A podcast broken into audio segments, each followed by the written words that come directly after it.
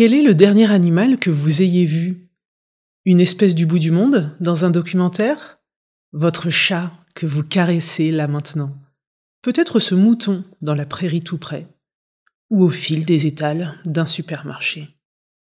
L'animal est présent autour de nous dans des représentations et fonctions très différentes. Dans tous les cas, c'est une histoire commune, longue, qui lie l'humain et l'animal. Quelle est la nature de ces relations? Quelles en sont les caractéristiques? Quel lien imaginer à l'avenir? Le musée des confluences, dans le cadre de ces rencontres Penser le vivant, a convié deux femmes de la recherche pour en parler. Valérie Chansigo, historienne et autrice du livre Histoire de la domestication animale aux éditions de Lachaud et Niesley.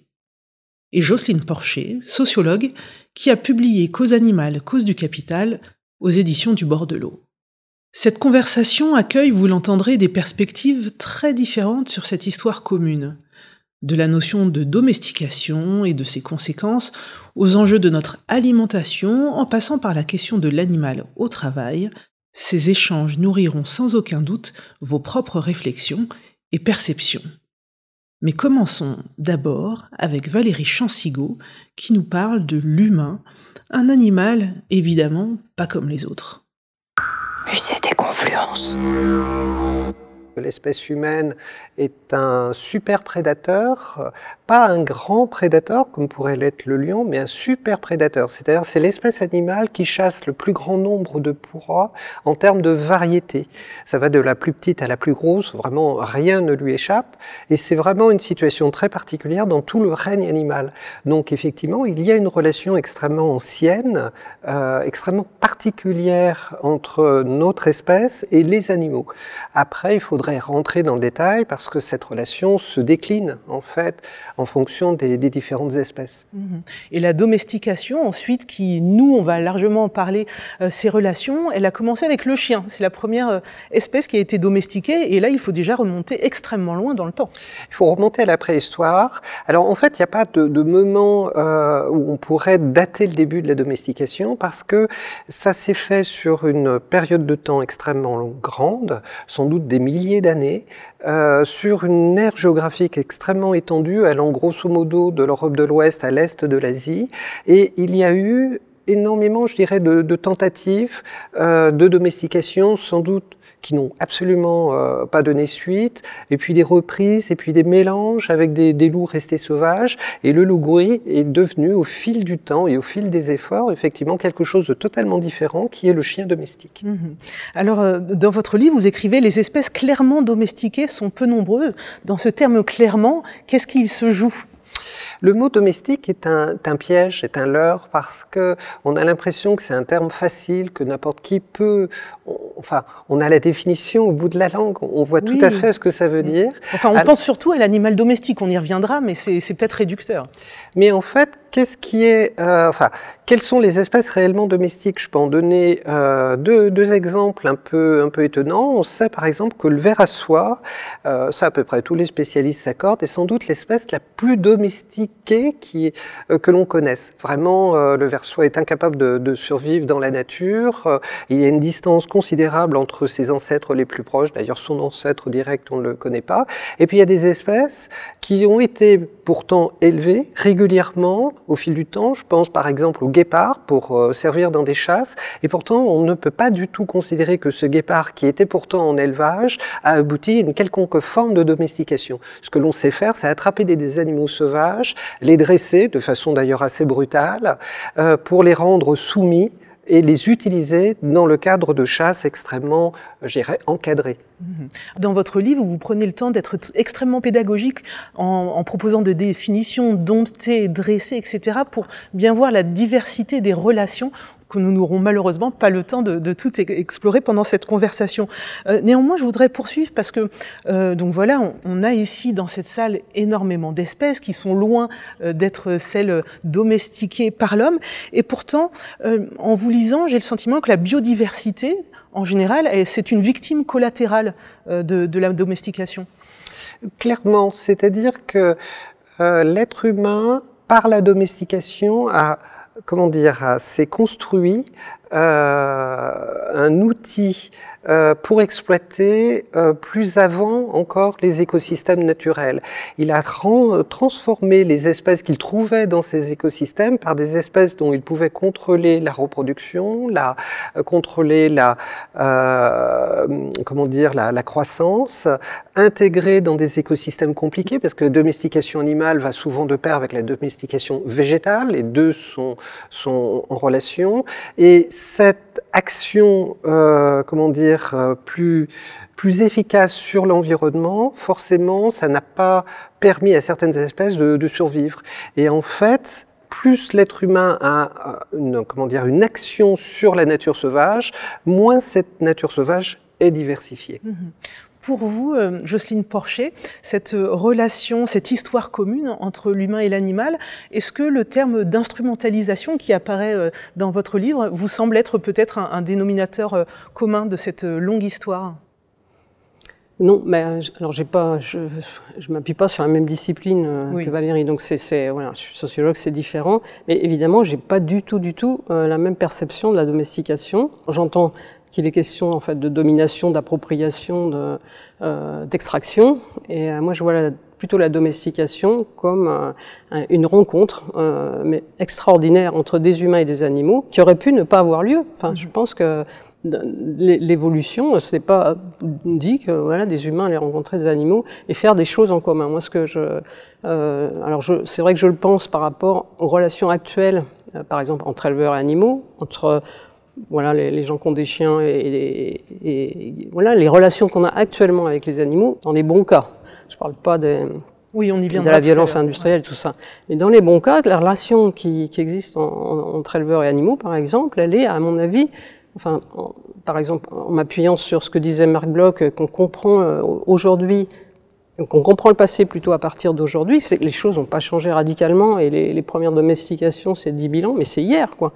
Donc les, les humains qu'on est aujourd'hui, mais c'est ce que Gould disait aussi, que les, les, euh, les gens du néolithique, bah, c'est nos voisins, quoi, en fait. C'est vrai qu'à l'échelle du temps de la planète. Voilà, c'est très peu, quoi. Donc ces, ces humains qui, ont entré, qui sont entrés en relation avec des animaux, je pense qu'on peut pas réduire ça à je vais te chercher dans la nature et je te prends et je te non. C'est d'ailleurs les animaux. Il y a beaucoup, ce que vous le dites, hein, il y a très peu d'espèces domestiquées. Celles qui sont domestiquées, elles l'ont voulu. Alors elles l'ont voulu parce qu'elles ont des intérêts. Enfin, en élevage, par exemple, la plupart des animaux domestiques, enfin la plupart des animaux de ferme, c'est des proies.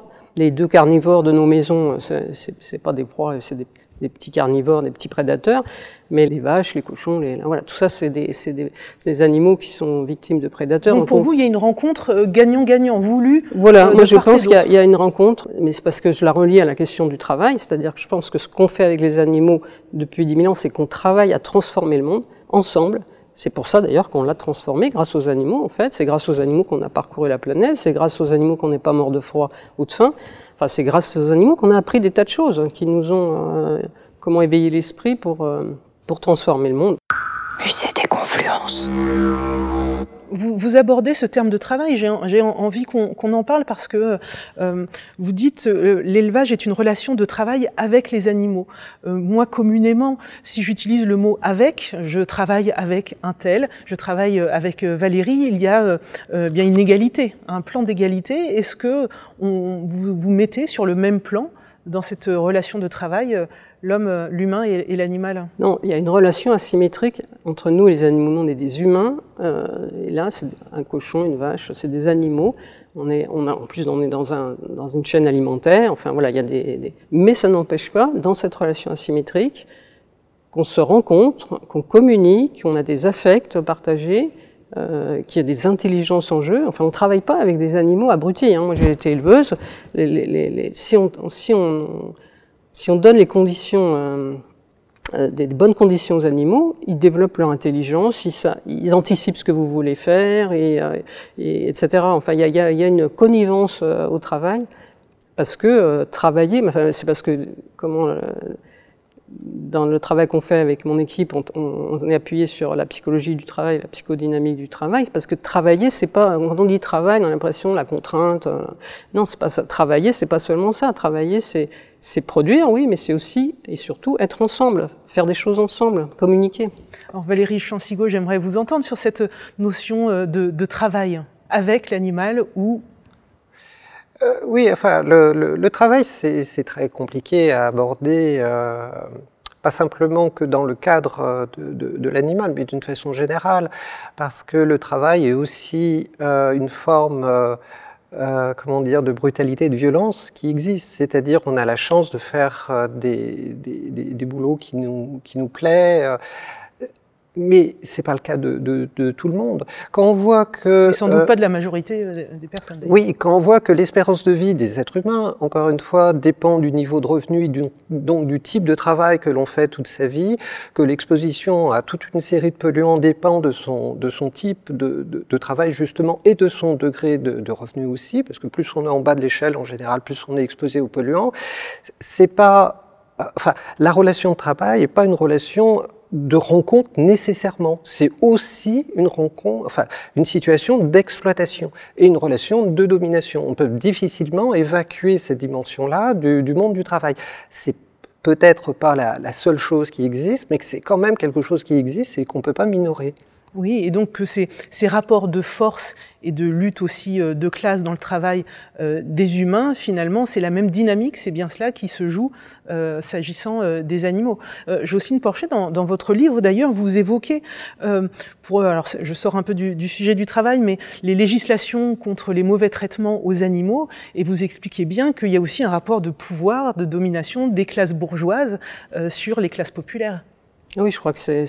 Ben, si on amène justement la question du travail pour lire la domestication et nos relations aux animaux, ça devient politique, effectivement. C'est que ces, ces, animaux et nous, les animaux font partie des rapports sociaux, en fait, et ce qui leur arrive, nous arrive. Je le redis, enfin, je parle un peu de moi, mais j'ai travaillé dans les porcheries industrielles. Quand on y est, on se rend bien compte que pour l'organisation du travail, entre nous et un cochon, euh, ben, il n'y a pas de différence, on est de la matière à, à produire. Alors évidemment, voilà, on est, on va pas à l'abattoir à la fin, quoique bon, dans, dans certains cas, euh, finalement, symboliquement, ça revient un peu au même. Et puis si on pense Mais... au, au, taux de suicide hein, des, des voilà, agriculteurs, ça, exactement.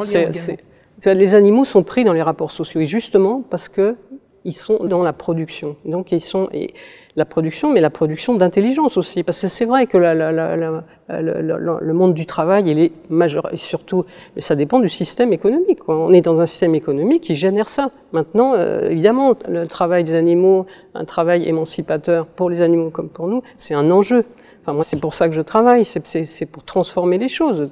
Si, si, déjà le monde était parfait, euh, ce serait super, mais c'est pas le cas, quoi. Donc, euh, alors, euh, dans votre livre, Valérie Chansigo, vous expliquez La domestication animale a permis à notre espèce d'accroître sa domination des animaux et de la nature, ce qui a modifié profondément notre environnement et ainsi provoqué par rétroaction notre propre évolution. J'aimerais euh, que vous m'expliquiez ce, ce concept qui est extrêmement intéressant dans cette logique d'une histoire commune dont on parle ensemble. Oui, c'est qu'effectivement, il y a un effet rétroactif évident à la domestication animale et la, la, mise en place des, des, élevages, puisque les sociétés d'avant et après la domestication ne sont pas les mêmes, à l'exception du chien, parce que les sociétés qui domestiquent le, chien sont des sociétés de chasseurs-cueilleurs, elles le restent. Mais euh, l'arrivée de la domestication des grands herbivores, puis plus tard des oiseaux et d'autres espèces, vont à chaque fois contribuer, c'est pas la seule cause, bien évidemment, mais contribuer à la transformation de ces sociétés. On sait par exemple à quel point euh, la domestication et l'élevage jouent un rôle absolument essentiel dans l'émergence de sociétés de plus en plus hiérarchiques, avec l'émergence de la propriété privée et d'accumulation de la propriété privée.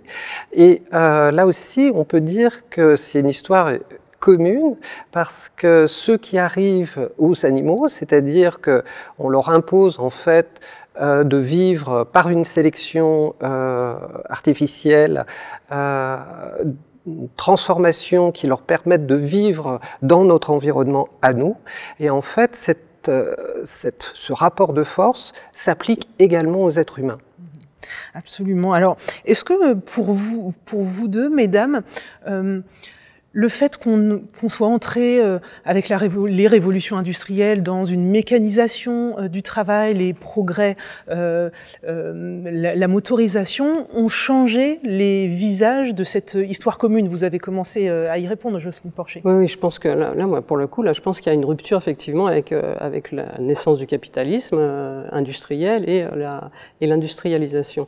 Il y a sur ce que disait Valérie, quand on lit par exemple un historien comme Kestoma qui a décrit euh, euh, entre autres les relations entre paysans et animaux au XVIIIe siècle, il, explique comment euh, les paysans et animaux étaient proches, que les animaux, par exemple un petit animal, on donnait le même nom à un bébé et à un petit animal, une petite comment, un petit cochon, une petite génisse, euh, que, le, que, ce monde paysan en fait était imprégné d'affect et de, et de proximité affective et aussi euh, évidemment euh, physique puisqu'on habitait à peu près dans la même maison. Donc ça, il y a, y, a, y a, ça et c'est vrai que c'est ça qui a été pulvérisé par, par la révolution industrielle, la naissance de la zootechnie, ce que j'ai décrit, l'arrivée de la science et de, de l'argent dans ces rapports des paysans et leurs animaux qui ont du coup été complètement détruits complètement puisqu'il en reste une survivance actuellement, c'est je pense que ça, fausse la grille de lecture de la domestication. Parce que du coup, ce qu'a fait l'industrie, c'est qu'elle a sorti les animaux du travail, elle en a fait des automates, comme dit un, un zootechnicien qui s'appelle De Chambre, et qui a dit, qui dit, mais textuellement, oui, les animaux sont intelligents. Au 19e siècle, au milieu du 19e siècle, oui, les animaux sont intelligents, oui, ils sont sensibles, mais leur fonction économique, c'est de produire de l'argent.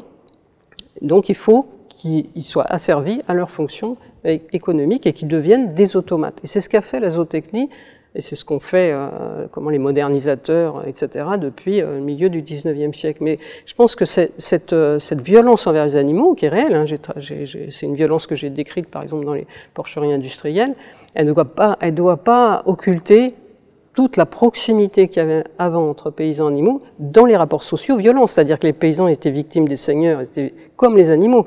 Euh, les paysans, ils étaient pauvres, euh, ils mouraient de faim, etc. Leurs animaux aussi. Et c'est vrai aussi aujourd'hui, vous parliez de suicide des agriculteurs. Aujourd'hui, les, agriculteurs en difficulté, ce qui marque paradoxalement euh, l'encadrement agricole, les associations de protection animale, c'est la maltraitance envers les animaux plutôt que l'État.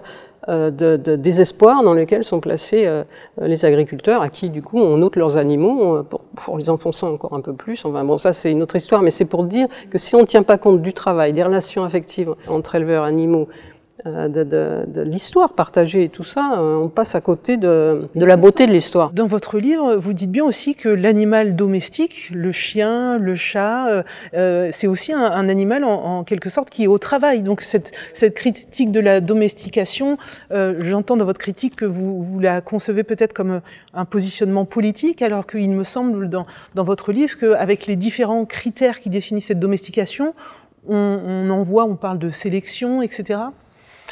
C'est pour ça que j'ai fait, j'ai écrit un livre sur la domestication, l'histoire de la domestication et pas l'histoire de l'élevage, euh, parce que c'est deux choses euh, différentes en fait. L'élevage, c'est euh, le, le, fait de conserver des animaux vivants, qui ne sont pas forcément d'ailleurs euh, sauvages. On peut avoir aussi en élevage des animaux parfaitement sauvages, comme dans un jardin zoologique.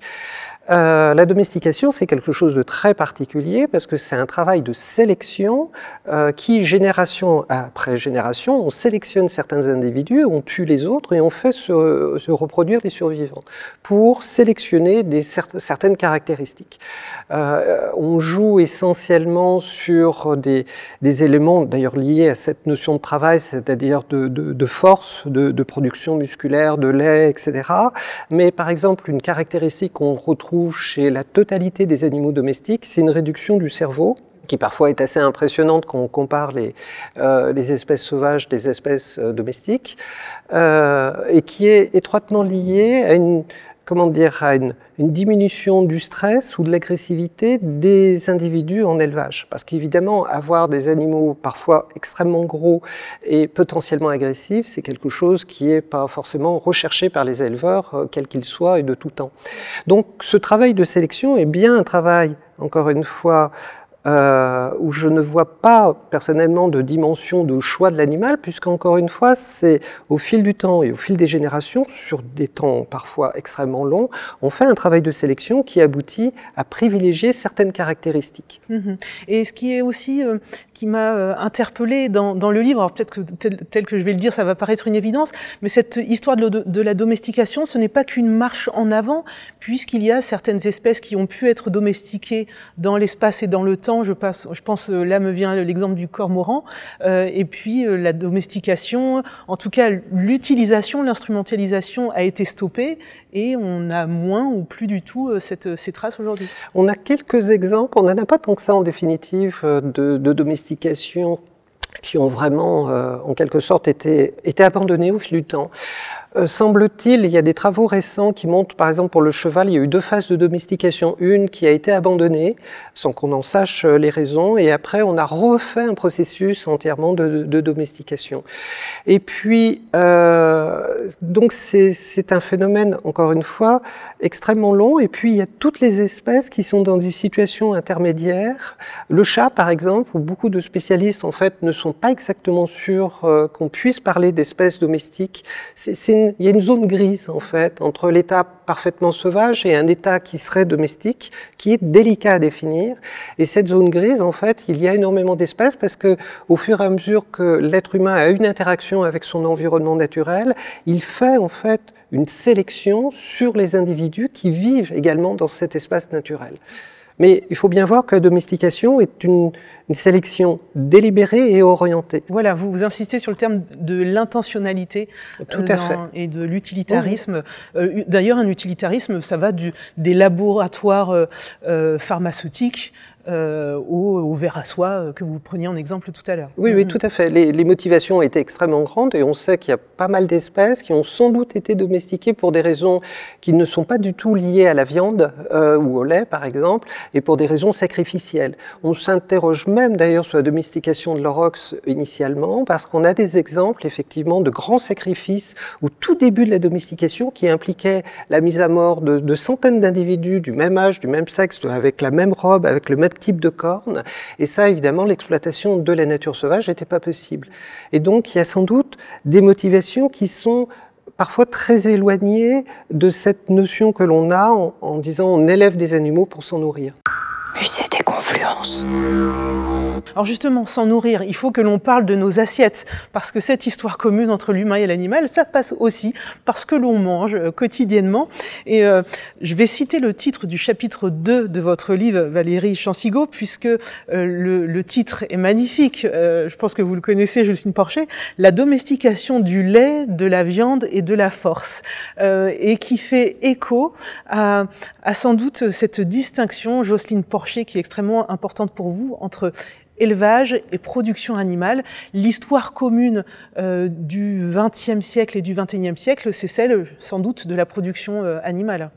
Oui, voilà, mais, mais c'est sûr que ce titre-là, je ne le prendrai pas pour moi, parce qu'il manque euh, l'affection et il manque euh, voilà, toute la dimension humaine, en fait. Ah, mais moi, euh, c'est intéressant ce que vous dites, parce que moi, je l'ai vraiment lu comme pour nous montrer que oui dans ce champ-là, la domestication, euh, euh, justement, excluait mmh. l'animal pour s'intéresser uniquement à ce qu'on pouvait, ce que l'humain pouvait en tirer. Alors, vous, Parce que Valérie vous me direz pourquoi vous avez choisi ce titre. Parce que Valérie a une grille qui est celle de la domination. Donc euh, voilà. Mais c'est vrai.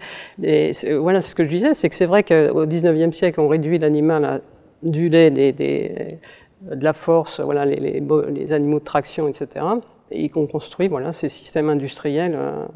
Euh, à partir d'une vision instrumentale et, et, capitaliste, il faut le oui, dire. Dans votre livre, vous parlez de capitalisme voilà, alimentaire, tout simplement. Mais il faut le dire, si on si on, si on situe pas euh, comment la, la, relation actuelle, à partir du XVIIIe siècle, dans cette montée du capitalisme, les transformations euh, de, de, nos relations, de nos relations au monde, à la nature, etc., tout devient ressources, ressources, faut euh, enrichissez-vous. Voilà, c'est le mot d'ordre du XIXe siècle, c'est celui d'ailleurs de notre époque.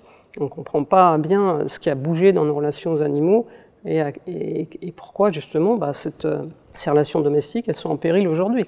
Alors pourquoi ce, titre de ce chapitre? D'ailleurs, vous reprenez la formule hein, dans d'autres chapitres du livre. Oui, parce que euh, ça permettait d'identifier immédiatement les, animaux que j'évoque dans ce, dans ce chapitre, qui sont essentiellement les, grands, les grands herbivores, en quand même en m'interrogeant sur les, limites de cette analyse, parce qu'il y a quelque chose qui est absolument frappant, c'est que les sociétés qui vont euh, domestiquer ces herbivores vont connaître une évolution de leur régime alimentaire de façon drastique, et on peut dire avec, euh, il y, a de nombreux historiens qui se sont intéressés à ça, que l'histoire de l'humanité agricole est essentiellement une histoire quasiment végétarienne de fait. C'est pas un végétarisme euh, délibéré, un végétarisme éthique, mais c'est de fait euh, quand on voit la quantité de viande consommée en Europe au Moyen Âge par exemple, ou même en Chine jusque dans les années 70, c'est quelques kilos à peine, sauf pour les élites c'est-à-dire il y, a, un schéma qui se retrouve à peu près partout où les élites consomment l'essentiel de la viande disponible et l'essentiel de la population n'en consomme quasiment aucun. Euh, et effectivement, il y a une évolution qui se fait sur un temps euh, plus long parce qu'il précède en fait l'arrivée du capitalisme traditionnel dès le 17e, 18e siècle avec une augmentation progressive des quantités de viande consommées. Mais c'est un phénomène extrêmement lent. Euh, et ce qui est absolument frappant, c'est que cette histoire justement de la domestication de ces, grands herbivores n'aboutit pas à une augmentation de la place de la viande dans les régimes alimentaires. Au contraire. Ah, c'est euh, extrêmement euh, intéressant. Alors, vous dites, Jocelyne Porcher, que l'expression élevage industriel euh, est une oxymore. quelles sont les, grandes différences pour vous, pour être très pédagogique avec les personnes qui nous regardent, entre élevage d'un côté et production animale de, l'autre côté? Comment on trace cette frontière? Il n'y a, pas, a pas une frontière. Euh, oui, je caricature. Voilà, mais si on, veut différencier les deux, c'est justement la question du travail qui permet de différencier les deux. Pour le dire vite, hein, les, les, les, productions animales, ce que j'appelle les productions animales, les systèmes industriels et intensifiés, euh, mis en place euh, conceptuellement à partir du 19e siècle et concrètement euh, après la, la, Seconde Guerre mondiale, euh, les rationalités du travail, il n'y en a pas 36, il n'y en a qu'une, c'est faire de l'argent. Si vous êtes euh, patron de porcherie, c'est pas parce que vous aimez les cochons, c'est parce que vous, vous espérez euh, gagner beaucoup d'argent avec eux. Par contre, en élevage, les rationalités du travail, c'est d'abord, et c'est ce que c'est ce que ont montré mes travaux, être ensemble. C'est la rationalité du travail qui compte pour les éleveurs, c'est vivre avec les animaux dans la nature. Il y a une double relation aux animaux et à la nature, les animaux dans, dans, la nature et près de leur nature. Il y a cette rationalité, mais il y a une rationalité productive, effectivement, parce que si on veut vivre avec des animaux et travailler avec eux, si on veut continuer à le faire, si on veut un troupeau de vaches, vivre avec des vaches, ben, il faut qu'on gagne de l'argent grâce à elles, parce que sinon on ne pourra pas... Euh, voilà, donc il y a une rationalité productive qui est articulée avec la rationalité relationnelle. C'est ça qui est difficile aujourd'hui pour beaucoup d'éleveurs, c'est d'articuler ces deux rationalités, gagner sa vie sans perdre sur le côté euh, relationnel, qui si on perd sur le côté relationnel, on perd la question du sens. Et dans ce cas-là, les, éleveurs abandonnent. Quoi. Puis il y a d'autres rationalités. Il y a une rationalité morale très forte. Il y a une rationalité morale que, bah, par exemple, euh, qui est évidente euh, sur une, des, questions que je, travaille depuis un moment, c'est la, question de l'abattage des animaux. C'est-à-dire tous les éleveurs qui actuellement travaillent à l'abattage à la ferme, plutôt que d'amener leurs animaux dans les abattoirs industriels, ils mettent en avant une rationalité morale, respecter les animaux euh, de leur naissance à leur mort. Et cela, euh, pour les premiers éleveurs qui ont fait ça, contre la loi, voilà, au risque de, prison et d'amende, de dire la enfin, l'idée c'est pas comme ça, mais mes devoirs envers les animaux, ils passent avant le respect de la loi. Et si, euh, si je risque la prison pour respecter mes animaux, bah tant pis. Il y a cette ration. Il y en a une autre qui est assez peu, mais il y en a d'autres. Hein, il y en a, mais je cite celle-là, c'est une rationalité esthétique. Alors évidemment, on n'a pas du tout dans le système industriel, pas plus que la rationalité morale, pas plus que la rationalité de l'être ensemble c'est le fait d'avoir d'aimer les beaux animaux. Ça, c'est d'avoir et effectivement d'avoir, pour par exemple un éleveur qui élève des, des vaches salaires ou, ou euh, je sais pas des, des aubracs, voilà, ils ont un, ils ont l'idée de, de, de le plaisir du bel suite, animal. J'ai l'image d'ailleurs d'un agriculteur qui se rend au salon de l'agriculture et qui présente ses animaux et j'ai le sentiment qu'on rentre bien là dans, la, dans les définitions euh, de la domestication, c'est-à-dire que cet éleveur, avec euh, tout euh, l'affect qu'il aura pour ses animaux, il participe et il affine ce travail de, de sélection, d'intentionnalité pour l'esthétique, pour... oui, mais en même temps, c'est en relation avec l'animal. Mm. C'est pas, les, les, animaux ne sont pas idiots. C'est ça, c'est ça qu'il y a dans la, dans la grille que, que, que, que décrit. Ça, ça laisse de côté l'intelligence des animaux. Les vaches les vaches, un éleveur de vaches, elles comprennent ce qu'elles font là. Elles comprennent les relations. Par exemple, vous citez les concours. Il y a beaucoup d'éleveurs qui m'ont raconté que quand une vache euh, allait bah, au concours agricole à Paris, elle est sur le podium, mais elle le sait. Et elle le sait qu'elle doit être, euh, voilà, elle doit donner de sa présence euh, comme d'autres animaux d'ailleurs, mais les vaches aussi. donc elles ont une idée d'elles-mêmes, elles ont une idée de, ce que l'éleveur attend d'elles des enjeux de la relation, etc. C'est l'intelligence des animaux. Alors, ce, qui est, intéressant, c'est que et clairement, vous êtes euh, en, désaccord, mais j'ai l'impression, je, ne sais pas si je fais la facilitatrice, mais pour autant, vous avez des points de convergence et que c'est sans doute le point de vue, l'angle d'attaque que vous avez sur le, sujet qui, varie et qu'on peut retrouver euh, des, points de convergence, en tout cas dans, vos postures. Il peut y avoir euh, euh une domestication heureuse Valérie Chansigo, euh, avec votre approche euh, d'historienne euh, Domestication heureuse. Alors ça, je ne sais pas ce que ça veut dire parce que pour le coup, c'est une expression un peu voilà. Oui, oui, oui. Euh, il faudrait que j'y réfléchisse un petit peu pour pouvoir vous répondre. Euh, le, ce qui, ce qu'il faut voir, c'est encore une fois que la, la, la domestication, c'est ce, ce, ce travail-là. Je veux reprendre ce, ce terme qui, qui a à faire profondément avec la, la, la physiologie, la morphologie, la, le, le, comportement euh, héréditaire euh, des, des, individus qui sont soumis à cette domestication. Et soumettre parce que effectivement c'est quelque chose qui se fait sur euh, sur des individus, euh, génération après génération. Lorsque le chien a, a une capacité que n'a pas le loup, par exemple, c'est-à-dire de, de soutenir votre regard et de faire même mieux, non seulement il soutient votre regard, mais il est capable de vous dire, voilà, mes gâteaux sont dans le, placard en dessous de l'évier, par exemple, mes gâteaux préférés.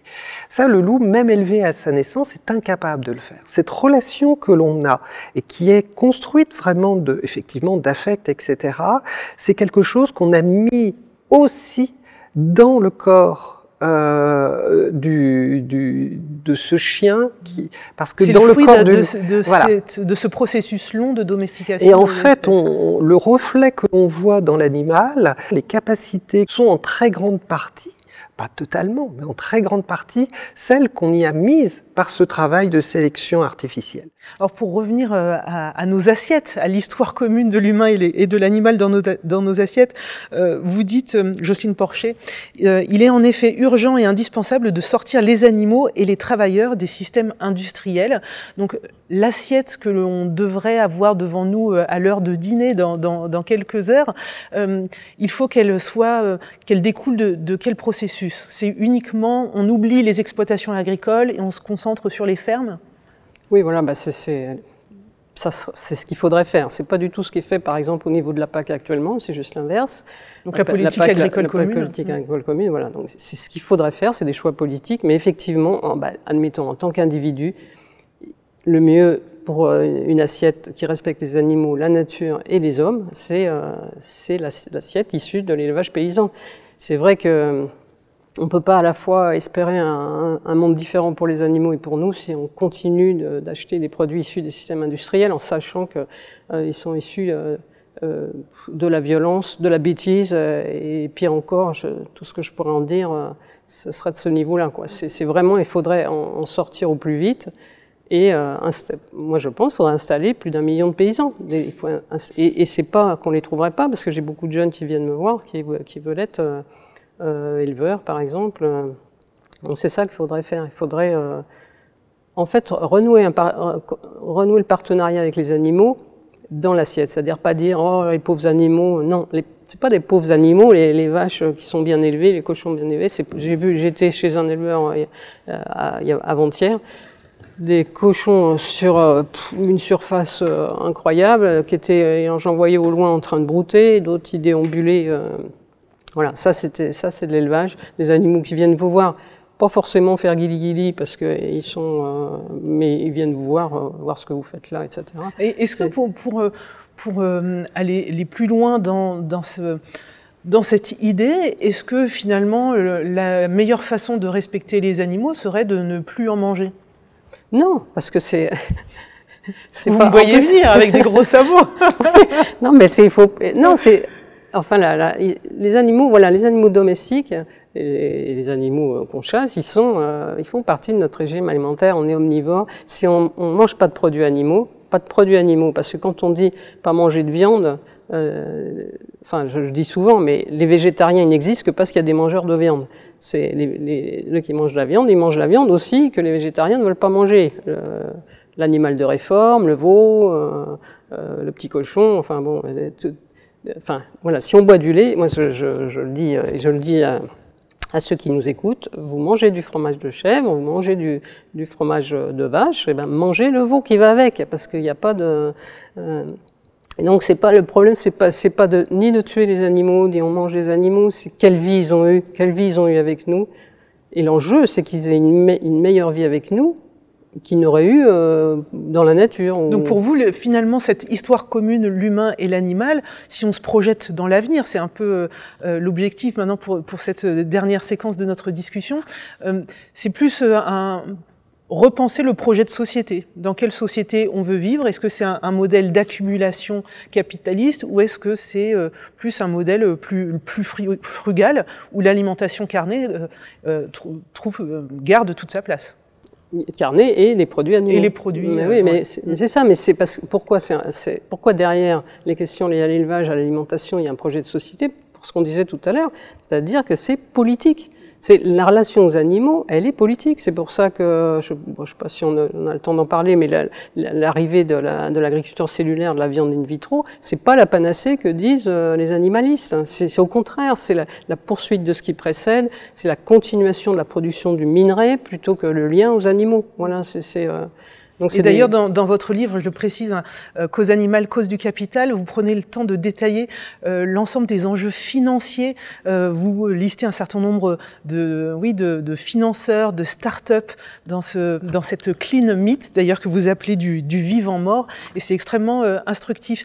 Euh, là-dessus, sur notre assiette de demain, Valérie Chansigo, vous expliquez que euh, l'histoire de la domestication est loin d'être achevée, et vous évoquez de nouvelles domestications pour notre alimentation. Alors oui, toujours dans un contexte capitaliste, mais que vous soulignez également, révolution bleue, les insectes. Donc euh, demain, euh, comment vous voyez les choses Les nouvelles domestications, qu'est-ce qu'elles vont changer? Alors en tant qu'historienne, euh, je ne m'attarderai pas du tout à faire le moindre pronostic, parce qu'on sait bien que tous les pronostics sont voués à, à l'échec, mais il est clair que le nombre d'espèces domestiquées a, enfin, a, grandi de façon absolument considérable euh, durant ces, dernières années. C'est un phénomène qui est extrêmement rapide, notamment à travers l'aquaculture.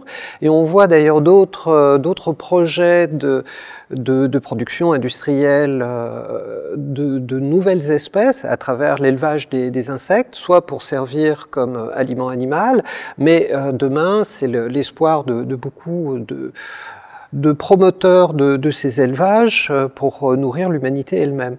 Euh, ce qui, pose énormément de problèmes parce que c'est L'aquaculture, par exemple, s'est accompagné en 50 ans de la diffusion d'énormément de pathogènes dans les milieux naturels, soit qui ont mis à terme ces, ces élevages, soit qui ont euh, affaibli, endommagé la biodiversité sauvage.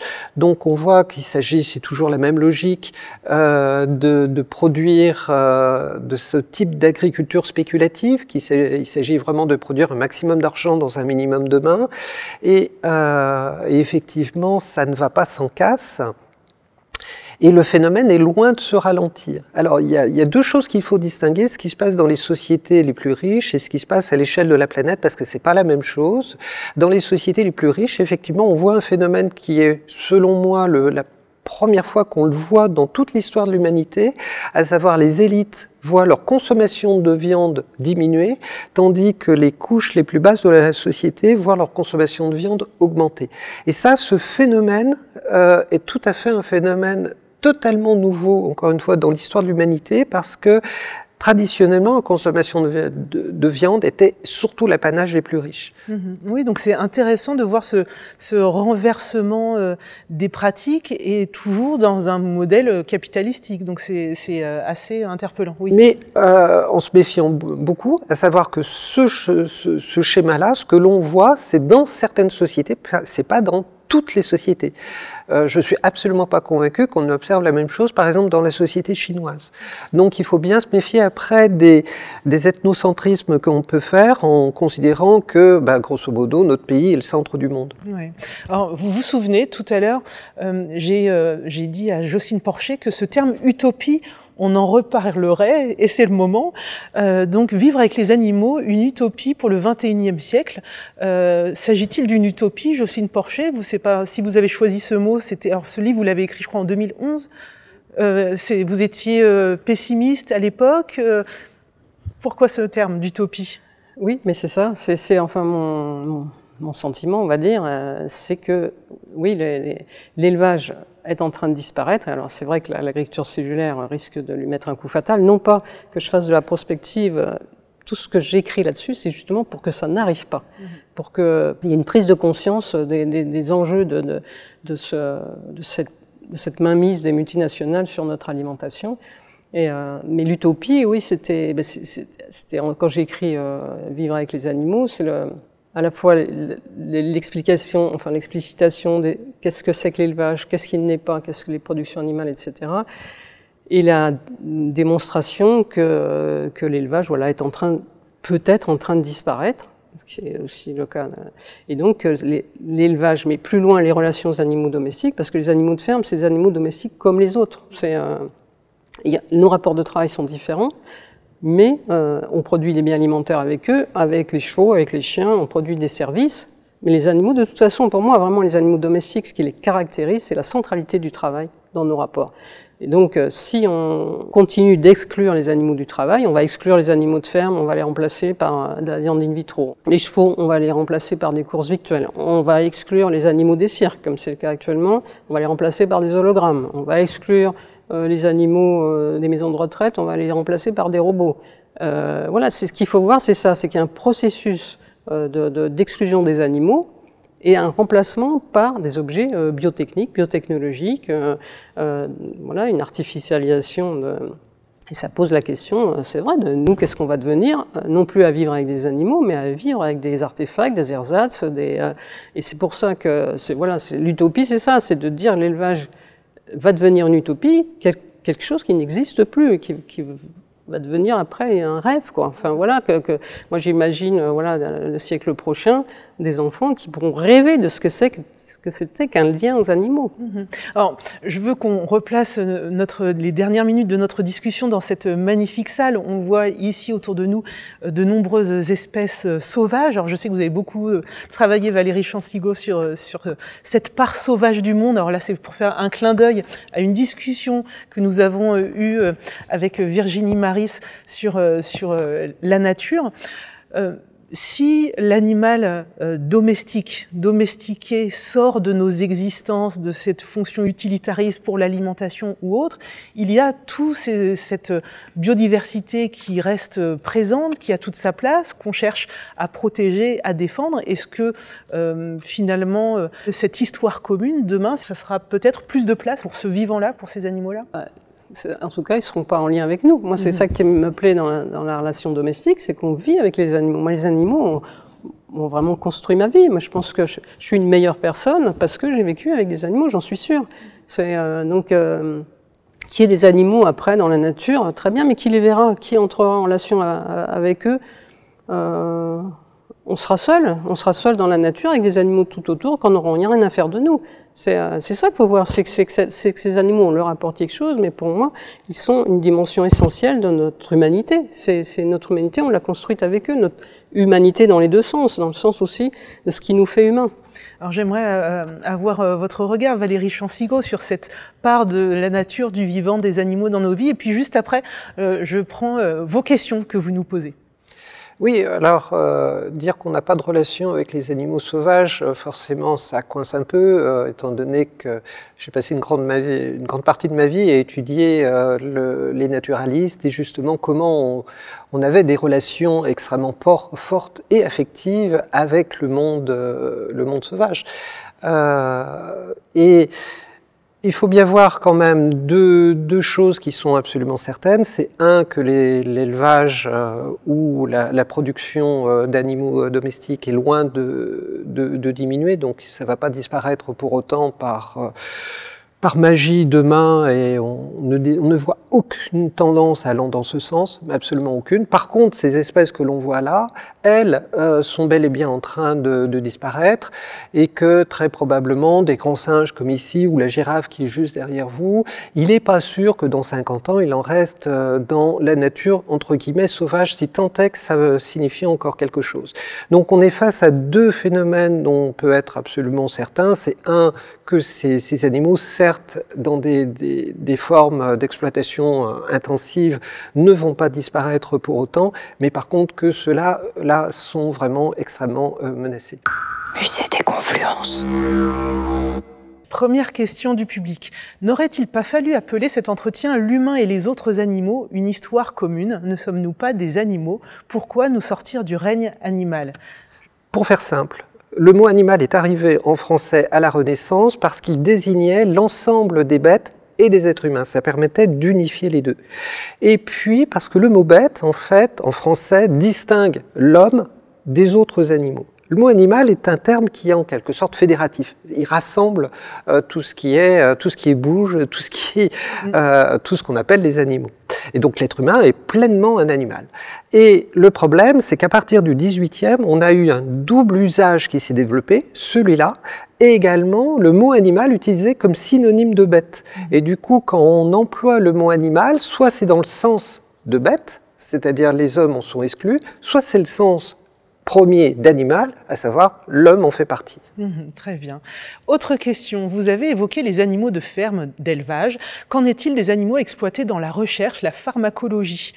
Euh, qui, qui, veut commencer? Je, Valérie, je sais que vous en parlez dans, dans votre livre, donc vous avez Oui, c'est qu'à la fin du 19e, euh, début du 20e siècle, s'est mis en place euh, des, des, nouvelles formes de domestication, clairement de domestication. Alors je vais en citer deux. La drosophile, par exemple. Les lignées qu'on a dans les laboratoires sont vraiment très très standardisées et reposent vraiment sur ce processus de, de sélection délibérée et orientée.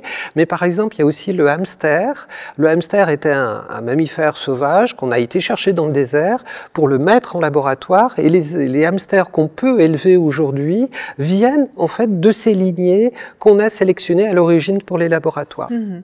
Euh, là-dessus, sur la, question de, euh, des, animaux en, laboratoire, quelle est euh, ben, Je pense que moi, je suis obsédée par le travail, mais je pense que c'est la même question. C'est-à-dire, ces animaux, ils, sont, ils, ont, ils ont une fonction, ils ont un rôle, quel lien on crée avec eux dans le cadre de l'expérimentation. Ça, c'est un enjeu aussi parce que là, on travaille actuellement avec des collègues sur la sortie du travail de ces animaux. Donc, reconnaître qu'ils sont au travail dans le dans l'expérimentation, c'est aussi penser leur sortie du travail, leur sortie du laboratoire, leur reconversion, euh, si c'est possible. Mais évidemment, là, on est dans un dans un cas de figure. Mais, mais la question du travail, elle se pose quand même. Ils sont dans, ils sont engagés dans une production. Alors ça se voit mieux, par exemple, dans, un, dans une expérimentation comme j'ai pu faire, bien-être animal, où, euh, l'animal est supposé être un objet de l'expérimentation alors qu'il en est aussi un acteur. Plus, voilà, sur la petite souris de laboratoire, évidemment, on tire le... Mm, mm. Alors, je voudrais euh, qu'on révoque euh, l'animal domestique, celui qu'on a chez soi, le chien, euh, le chat, l'animal de compagnie, voilà, pour qu'on arrive bien à visualiser ce dont il s'agit. Il y a énormément d'affect dans la relation avec ces animaux, et pourtant, on se rend compte que pour se faciliter la vie, l'humain, ça c'est interdit en France, mais on va dégriffer l'animal, on va lui retirer ses cordes vocales pour éviter les aboiements. Donc, à la fois, on anthropise beaucoup ces animaux, on leur met des petits manteaux, etc. Et à la fois, on les, euh, on les chosifie énormément en, en se séparant d'une part de leur animalité. Donc, euh, il peut y avoir aussi ce paradoxe, affect et pourtant violence. Oui, mais c'est parce que justement, on ne tient pas compte de la fonction de l'animal. Si, là, il y a, enfin moi, pour moi, un des gros problèmes de l'animal de compagnie, c'est ça, c'est qu'on ne tient pas compte de sa fonction, qu'il est au travail lui aussi. Un animal de compagnie, c'est quoi son travail? C'est de tenir compagnie. Et faut lui apprendre, c'est quoi les règles du travail, qu'est-ce que tu dois faire. Euh, alors que là, bon, on, on, voilà, on va chez le vétérinaire, il vous explique euh, votre animal, c'est que vous devez être le, chef de meute de votre, de votre petit chien. Enfin voilà, des, euh, si on ramenait la, la, question au travail, du coup, on éviterait euh, tout ça. On, on éviterait de faire des, des animaux, des enfants. C'est pas des enfants, c'est un animal, c'est un chien. Il est là pour tenir compagnie euh, il y a une relation, etc. C'est pas un enfant, on lui met pas un manteau, on, on lui enlève pas les griffes. On, on, donne des règles du travail, des conditions de vie au travail légitimes. Voilà, et pas enfermer un animal 24 euh, heures sur 24 dans un appartement. Enfin voilà, c'est après, si on met la question du travail derrière, il y a les conditions de travail, la sortie du travail, le hors travail. Voilà, on amène plein de questions. Quand est-ce que l'animal est hors travail? Mmh. Quand est-ce qu'il sort de son Est-ce qu'il y a un moyen de le faire, etc.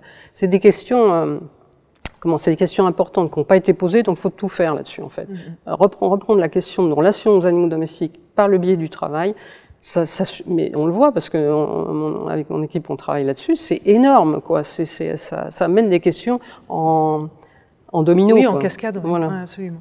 Une autre question vous est posée, mesdames. Un travail est en général choisi, mais les animaux ne choisissent pas leur travail, non? Point d'interrogation. Euh, Valérie Chansigo. Oui. Euh euh, ce qui, je me demande en fait euh, quand les, ces, ces, animaux qui travaillent auront la possibilité de syndiquer pour faire entendre leur voix, parce que pour l'instant, en fait, on s'exprime à leur place euh, bien plus que qu'eux-mêmes. Et c'est bien tout le problème de cette relation qui est une relation euh, de, domination, domination qui existe quand même pleinement dans le travail, euh, et que tout le problème, c'est effectivement, encore une fois, il faut bien...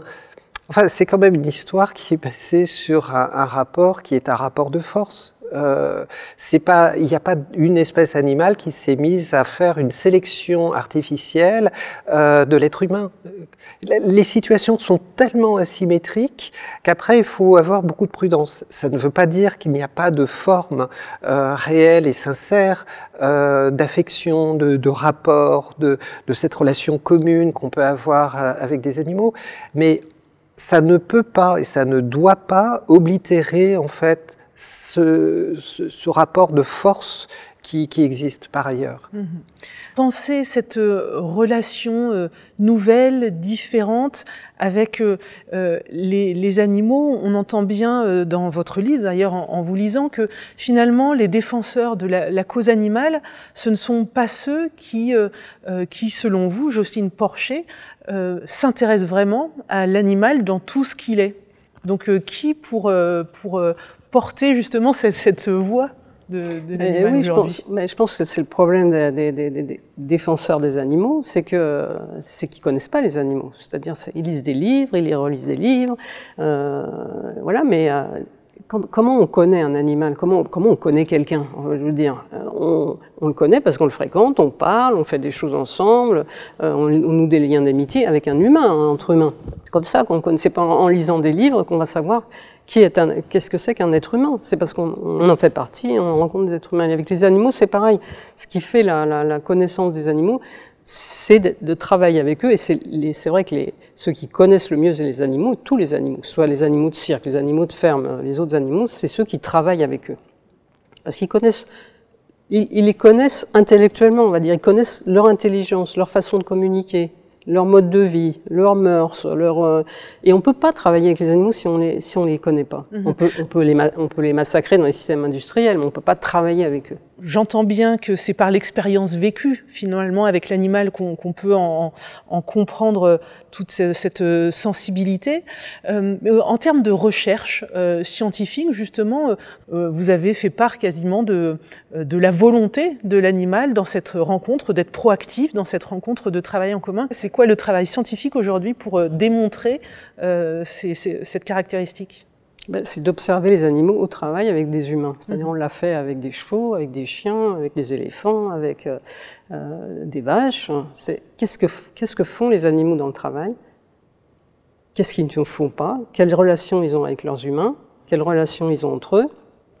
En fait, qu'est-ce qu'ils font? Mais c'est la même chose que si on, veut comprendre le, travail de quelqu'un euh, dans un bureau, à l'usine, qu'est-ce qu'on fait? Bon, on, fait une interview.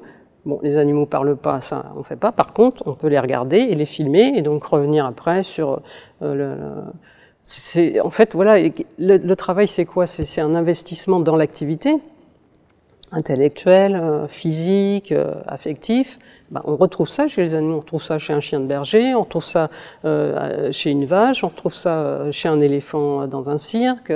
c'est le, voilà, on, regarde les animaux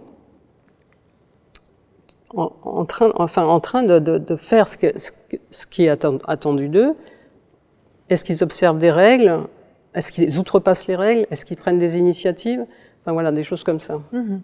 Euh, Valérie Chansigo, je me pose une question. Euh, on a parlé, vous l'avez dit, hein, certaines espèces ici représentées dans, cette salle sont en voie de disparition. Certaines peut-être euh, sont éteintes. Je n'ai pas fait un, inventaire de tout ce qu'il y a ici. Est-ce que la domestication peut être une voie pour préserver l'existence sur cette planète de certaines espèces euh, animales Pas du tout. Pas du tout. Euh, réponse claire. claire pas du tout parce que, encore une fois, la domestication repose sur une transformation génétique, héréditaire, de caractéristiques morphologiques, comportementales et autres. Donc, en fait, les, les espèces sauvages, une fois domestiquées, ne sont plus. C'est autre chose. encore une fois, le chien n'est pas, n'est pas le loup gris.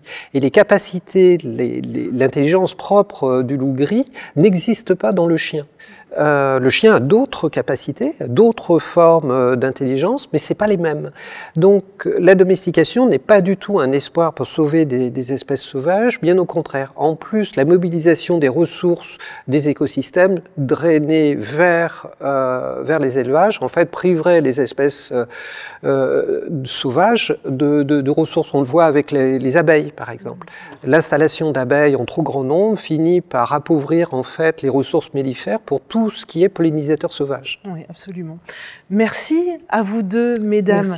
Je rappelle vos euh, récents ouvrages, Jocelyne Porcher euh, aux éditions Le Bord de l'eau, Cause animale, Cause du capital, et vous, Valérie Chansigo, Histoire de la domestication animale aux éditions Delachaux et Niesley.